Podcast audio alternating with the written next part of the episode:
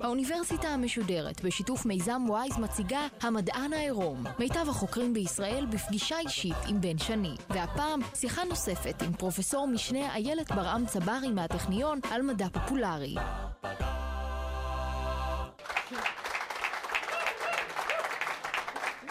ערב טוב למאזיני האוניברסיטה המשודרת בגלי צה"ל וערב טוב לאורחים שלנו כאן בפאביס מסלמה בתל אביב. המפגש שלנו הערב איתך, פרופסור משנה איילת ברם צברי. ערב טוב.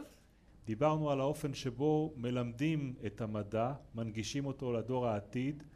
אני רוצה שבחלק הזה נתמקד בתקשורת, באופן שבו התקשורת מכסה את תחום מדעים בכלל ויש הרבה פנים לכאן ולכאן וזה בכלל לא מדעי האופן שבו מדע משתקף בתקשורת. ואני רוצה בכלל להתחיל בשאלת כפירה.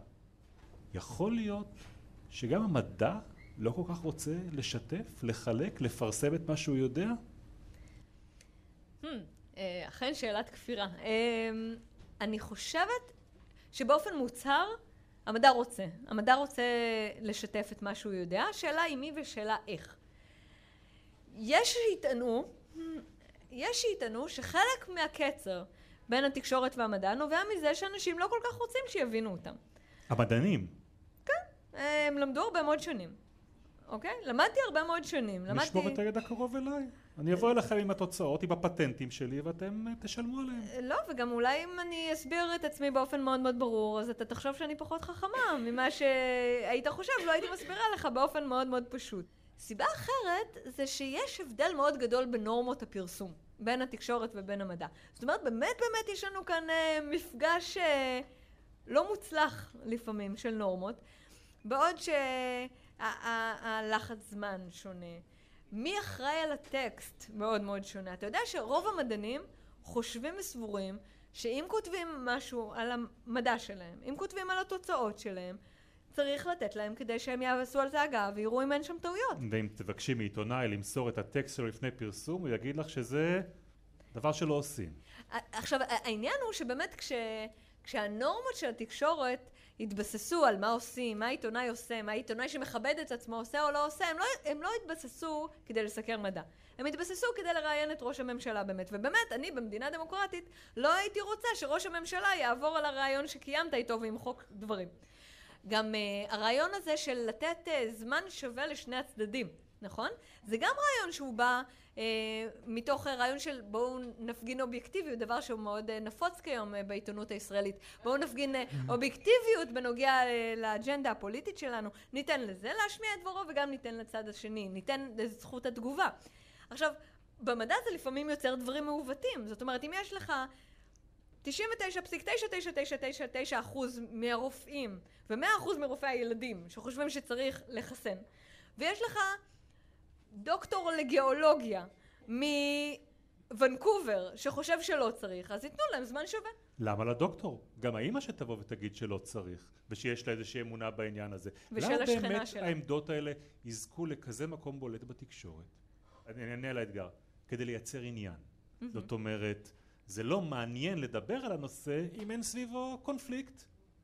נכון, קונפליקט זה חשוב. קונפליקט זה חשוב, אבל... וזה מעניין. והרבה פעמים זה גם חיוני, זאת אומרת חשוב גם שהציבור ידע שזה לא שהנה התוצאה וזהו ולכו הביתה, גילינו, אתם תחזרו אלינו עוד מאה שנה. אבל יש מקרים שבהם יצירת קונפליקט בעצם יוצרת מיצג שווא, ואני חושבת שהמקרה של שינוי אקלים וחיסונים הם, מקרים מאוד לא, ברורים. אבל ברור, אבל גם את יודעת, מה שנמצא בנשמת אפה של התקשורת זה הביקורת. אם אנחנו לא נבקר, ואם לא נשאל שאלות, ואם נקשיב לאקסיומות שאתם כמדענים מביאים אלינו כאל כזה ראה וקדש, איפה המקום שלנו כעיתונאים לבקר? אני מאוד מסכימה עם זה. אני חושבת שביקורת היא מאוד נחוצה ומאוד חשובה, אבל דווקא הרבה פעמים מה שאנחנו רואים במקרה של מדע זה לא ביקורת, אלא זה איזושהי נסיגה אחורה. התקשורת באיזשהו מקום מרימה ידיים ואומרת, אין שום סיכוי שאני אבין את זה. אני אפילו לא אנסה להבין את זה. אתה, דוקטור פה ושם, תגיד את מה שיש לך להגיד. אם במקרה הצלחתי למצוא מישהו שיגיד ההפך מצוין, אבל התקשורת לא באמת מנסה לעשות את ה...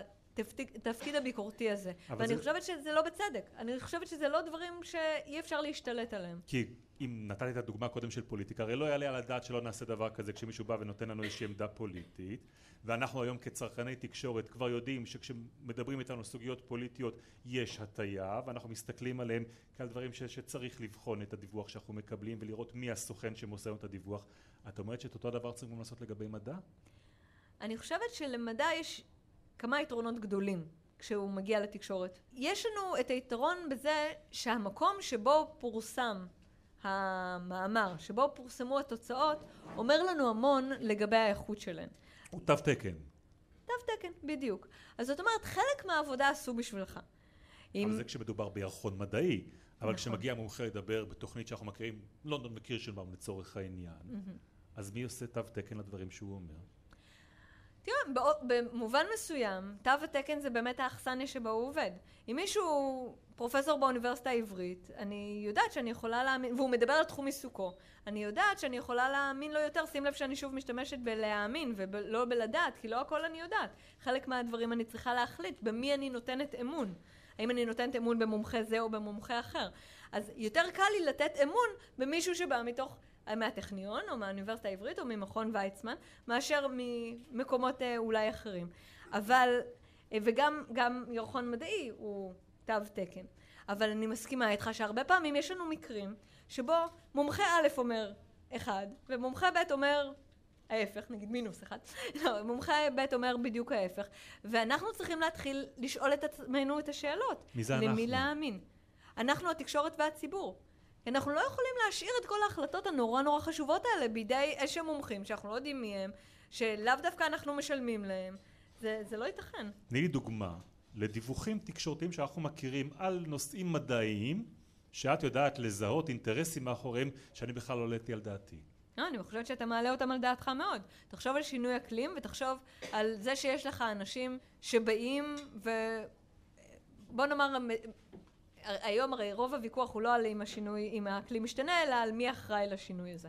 אז אתה יכול לראות אם מישהו ממומן על ידי חברה שעיסוקה במשאבי טבע, בוא נקרא לזה מתכלים, שלא לומר נפט. נפט, כן. אז uh, אתה שואל את עצמך שאלות. אני חושבת שאם uh, מישהו uh, מאוד מאוד מתנגד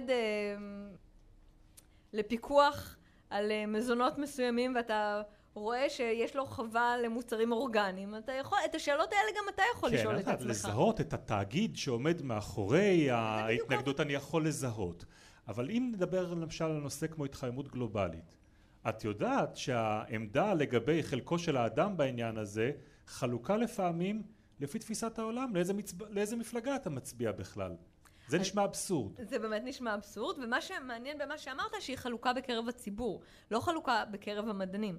בקרב המדענים, זה, זה למשל הכישלון כנראה, במאה הנוכחית בכל מקרה בינתיים, אמ, הכישלון הכי גדול של תקשורת המדע, של התחום הזה של science communication, כי בעצם בקרב מדעני האקלים כמעט ואין בעצם חילוקי דעות בשאלה הזו שהאקלים משתנה ושלאדם לפחות יש חלק בשינוי הזה. בזה שאנחנו משנים את האטמוספירה. החלוקה.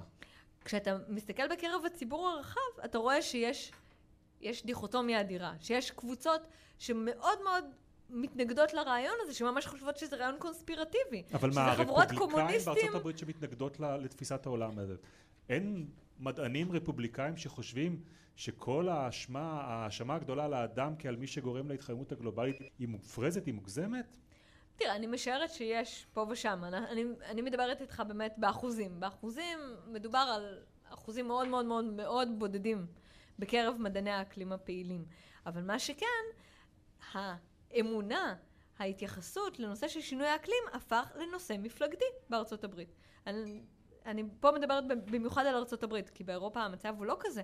בעצם השאלה, כמו שאמרנו קודם על אבולוציה, שהשאלה האם אתה מקבל את תורת האבולוציה היא בעצם די זהה לשאלה האם אתה מאמין באלוהים או עד כמה אתה מאמין באלוהים, אז השאלה האם אתה מקבל שבני אדם אחראים, לפחות באופן חלקי, לשינוי האקלים, זה על השאלה האם אתה מצביע לרפובליקאים או לדמוקרטים, שזה באמת מצב שהוא מדהים. כי מה שקורה זה בעצם אנשים לא בוחנים את הראיות, אלא הם בוחנים את השאלה מאיזה קבוצה אני, לאיזה קבוצה אני שייך. אנשים שהם כמוני, במה הם מאמינים. וככה נעשתה החלוקה הזו בין השקפות העולם. ועכשיו, מה שמדהים הוא זה שזה לא עניין אפילו של חשיפה לידע, כי ככל שיש לך יותר שליטה על הידע שאליו אתה נחשף, אתה יכול יותר להיחשף רק לידע שתומך בעמדה שלך. בייחוד היום, כשיש כל כך הרבה ידע ואתה יכול לבחור לאיזה ידע להיחשף. ואחד הממצאים האמפיריים המדהימים שראיתי בתחום הזה היה שבקרב מצביעי דמוקרטים, בקרב מצביעי המפלגה הדמוקרטית, ככל שההשכלה יותר גבוהה, זאת אומרת, בקרב בוגרי קולג' לעומת בוגרי בית ספר תיכון, אנשים, כשההשכלה שלהם גבוהה יותר, אז הם מודאגים יותר משינוי האקלים.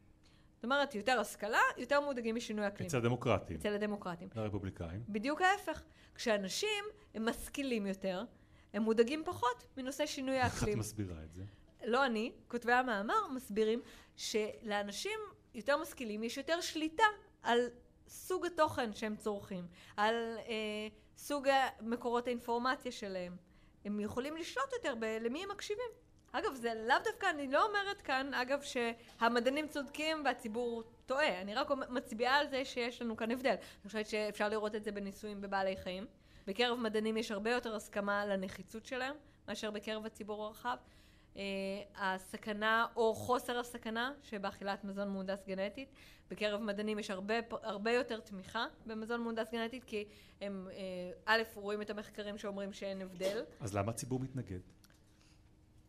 למה הציבור מתנגד? אמ, א', הציבור לא כולו מתנגד. אמ, למשל, בארצות הברית, אולי הציבור יכול להיות שהוא, חלקו אומר שהוא מתנגד, אבל בפועל הם אוכלים כל היום מוזן מהונדס גנטית. הסויה, התירס הוא מהונדס גנטית. באירופה יש הרבה יותר התנגדות ואוכלים גם הרבה פחות. למה מתנגדים? חלק זה פחד מהלא ידוע, וחלק זה התבוננות אחרת על סיכונים. בעוד שבארצות הברית למשל, אגב, אני פה באמת לא באה להגיד, תעשו מה שהמדענים אומרים לכם, אני באה להגיד, אנחנו צריכים לדעת מספיק כדי לקבל את ההחלטות שלנו. אבל אז... אולי כי החשדנות הזאת בסופו של דבר גם יש לה על מה להתבסס, כי אנחנו יודעים שהרבה פעמים מחקרים ממומנים על ידי חברות שיש להם אינטרס, והדוגמה הקלאסית, תרופות. אני חושבת שקודם אמרת אמ, שחלק מנשמת אפה של התקשורת זה ביקורת. אני חושבת שזה למשל מקרה קלאסי. שבו התקשורת יכולה לשאול את השאלות הקשות וצריכה לשאול את השאלות הקשות וגם לא נורא מסובך לה, היא זו שיש לה את הכלים הטובים ביותר לשאול בדיוק את סוג השאלות האלה. מי מממן אותך ואיך ש... מי שמממן אותך קשור למה שאתה מציע לעשות. מי יותר טוב מהתקשורת בלעשות את סוג, ה... את סוג הביקורת הזו. ואיך את כמומחית לתקשורת המדע מסתכלת על שידורי הטלוויזיה ועל שידורי התקשורת בכלל ורואה בהם את האופן שאנחנו אפילו לא יודעים לזהות אותו, שגורמים אינטרסנטים כאלה מעורבים באינפורמציה שאנחנו מקבלים? תראה, כמה שאני שונא תוכן שיווקי, אני עוד יותר שונא תוכן שיווקי במדע, ואני עוד יותר שונא תוכן שיווקי שהתקשורת לא מודעת אליו. כמה יש כזה? אני חושבת שבאמת הרבה פעמים אנחנו רואים אה, גורמים אינטרסנטים שקשורים אה, למזון אורגני. אני חושבת שאנחנו רואים גורמים אינטרסנטים שקשורים להפחדה מפני חיסונים. ואנשים שלא נמצאים שם מטעם עצמם, אלא נמצאים שם מטעם אה, גורמים שונים. האם אנחנו מעודדים יכולים... בתור, האם בתור תקשורת אנחנו מעודדים למשל שימוש בתרופות אולי מיותרות? א', כן. ולפעמים התקשורת גם מקבלת כסף כדי לעשות את זה. אתר אה, גדול שלא נזכיר כאן את שמו, אבל... אה, כולנו צורכים אותו. כולנו צורכים אותו. הרי היה מפרסם כתבות בנוגע לתרופות מסוימות שלמטה היה לינק לחברת התרופות שמשווקת אותן. עם איזה ארגז כלים אני, כעורך או כעיתונאי, שלא למדתי מדעים, ואני רוצה בכל אופן לבוא ולטפל בדברים האלה, איך אני יכול לבוא ולדעת שהעובדות שמלעיטים אותי בהן הן נכונות או מוטות? איך אני יכול בכלל להיות ביקורתי? Hmm, שאלה טובה וחשובה. אני חושבת שהדבר הראשון שאתה צריך לעשות זה שיהיה לך כתב מדע. במערכת. אני חושבת שהמצב בארץ שבו כתב מדע זה, זה מין אה, חיה נכחדת, ש... ואם יש לך כתב מדע אז הוא מכסה גם uh, סביבה, בריאות, אקדמיה, חינוך. אז uh, אני חושבת שהמצב הזה שבו כתב המדע מכסה המון המון המון תחומים שאחד מהם אולי במקרה הוא מדע וגם אולי במקרה הוא יכול להקדיש לו חצי יום בשבוע הוא מצב מאוד מאוד בעייתי. ואני חושבת איך זה יכול להיות שאנחנו כל כך מובילים מבחינה אה, מבחינה מדעית, והציבור בעצם אין לו את הכלים לדעת את זה. אבל את חוקרת את התחום, את בטח, יש לך גם תשובה. איך זה קורה? איך זה קורה? אני חושבת שהתשתיות בארץ הן באמת אה, בעייתיות. כשאני אומרת תשתיות, אני מתכוונת מספר כתבי המדע. מספר המג... המגזינים, או המדורים, או התוכניות שמוקדשות למדע. אבל זה הביקורת שאת מפנה כלפי התקשורת. ואני שואל אותך, אם היית יכולה, וזה היה נתון בידייך, באיזה עיתון, באיזה מגזין, באיזה מקום היית רוצה לפרסם איזה כתבה? בטור בלישה, אני חושבת. כן. כי בבל... בבלייזר כבר היה לי, ואני חושבת שעכשיו הגיע הזמן אה, להתקדם ללישה, ותשאל אותי עוד שנה, יהיה לי גם. ועל מה? על מה היית כותבת טור בלישה? על כל מה שמעניין נשים. פיזיקה גבוהה. לא, לא, זאת באמת השאלה, כי, כי העורכת של האישה, מה היא חושבת שמעניין נשים בטור הזה? אני חושבת שמעניין נשים בדיוק כמו שמעניין גברים וכמו שמעניין את כולנו. מצד אחד הדברים שקשורים אלינו, מצד אחד הדברים שמעוררים בנו יראה והשתאות ונותנים לנו דרך אחרת להבין את העולם שבו אנחנו חיים. ואני חושבת שזה זה מהות העניין. הרבה פעמים מדענים, בייחוד, אה, ואתה שאלת קודם, למה המצב בארץ הוא כמו שהוא. אז צד אחד זה התשתיות, התשתיות שהתקשורת מספקת, ואולי אה, חוסר אה, הבנה מצד חלק מהאורחים לחשיבות ולעניין שמדע יכול לעורר, לזה שזה בעצם חדשות, חדשות שהם צריכים לספק לאנשים שמאזינים להם או צופים בהם, אה, בדיוק כמו שהם צריכים לספק להם חדשות על אה, נושאים אחרים כדי לקבל החלטות בחיים שלהם. אבל הצד השני של, ה, של המטבע זה הנורמות באקדמיה הישראלית. ואני חושבת שבעניין הזה אנחנו נמצאים שנות דור מאחורי אה, אקדמיות בעולם. מבחינת התפיסה הזו שמדען שנמצא, שמתקשר ומנגיש את המדע שלו לציבור הרחב, הוא לא מבזבז את זמנו, הוא לא עושה את זה בגלל שאין לו משהו טוב יותר לעשות, הוא לא עושה את זה כי הוא פשוט מדען, מדען ממש גרוע, ואין לו, וככה הוא רוצה לפרסם את עצמו, הוא עושה את זה כי זה נורא חשוב, הוא עושה את זה כי הציבור הרחב מממן את המחקר שלו, וראוי שהציבור ידע מה עושים עם הכסף שלו ומה מצאו עם הכסף שלו. אני חושבת שגם המדע יצא נשכר וגם המדענים יצאו נשכרים אם הם ידעו לתקשר את, את המדע שלהם ולקבל מהציבור את הרלוונטיות שלפעמים חסרה להם. אז השאלה האחרונה שלי לפחות לערב הזה, היא איך אנחנו מייצרים כאן יותר מדענים? והאם משהו במה שאנחנו עושים בתחומים האלה של תקשורת, אבל בתחום שדיברנו עליו קודם, בתחום החינוך, יכול היה לשנות את המציאות העגומה בעניין הזה. אוי, אז יש לי תשובה ממש, אה, תשובה, תשובת אה, כפירה בשבילך, אם ככה. כמו השאלת כפירה שלך מקודם, אני לא חושבת שאנחנו צריכים לייצר יותר uh, מדענים במרכאות. אנחנו צריכים שמי שרוצה להיות מדען, יהיה לו את הגישה ותהיה לו את הניידות החברתית לדעת שהוא מסוגל לעשות את זה, שגם נשים וגם מיעוטים וגם אנשים שלא מיוצגים היום מספיק באקדמיה ידעו שגם, שזה גם בשבילם, שגם הם יכולים לעשות את זה, להיות מהנדסים ומהנדסות ומדענים ומדעניות. אז זה דבר אחד שאנחנו צריכים לעשות. והדבר השני שאנחנו צריכים זה לאפשר לאזרחים, למי שאינם מדענים ואינם כוח, הכוח הטכני שיודע את הדברים האלה, שלהם יהיה את הידע ואת היכולת ואת הרצון להשתמש במדע כדי לקבל החלטות טובות יותר בחיים שלהם. פרופסור משנה איילת ברם צברי, חוקרת תקשורת המדע. יש לנו קהל חי כאן באיסמי סלמה, הפאב בתל אביב שבו אנחנו מקיימים את סדרת המפגשים האלה, ולקהל הזה יש גם שאלות אלייך. אם הם עדיין חיים בשלב הזה? סבב אחרון? כן. טוב, אז אה, שאלה שקצת קרובה לליבי. אה, אני זואולוג, אז אחת השאלות שאני שומע הכי הרבה זה למה זה טוב, למה זה חשוב. אז השאלה שלי היא איך באמת אפשר להבהיר לציבור את החשיבות של מדע בסיסי. כלומר, איך אה, להבהיר להם שזה שמשהו הוא מעניין זה סיבה מספיק טובה לעסוק בזה ולהשקיע בזה משאבים ולא רק בגלל שזה נותן תועלת מיידית לעם. טוב, אז אני אתן אה, שתי דוגמאות פשוט. בעצם השאלה הייתה איך אפשר לשכנע אנשים שגם מחקר בסיסי זה חשוב. זאת אומרת שידע לשם ידע ולא רק ידע כדי להשתמש בו. אז אני חושבת שמי שהכי הכי התמודדו עם זה, זה באמת אה, מאיץ החלקיקים בסרן.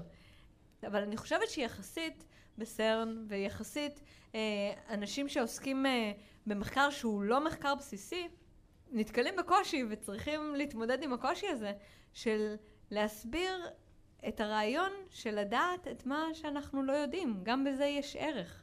בעצם הידיעה.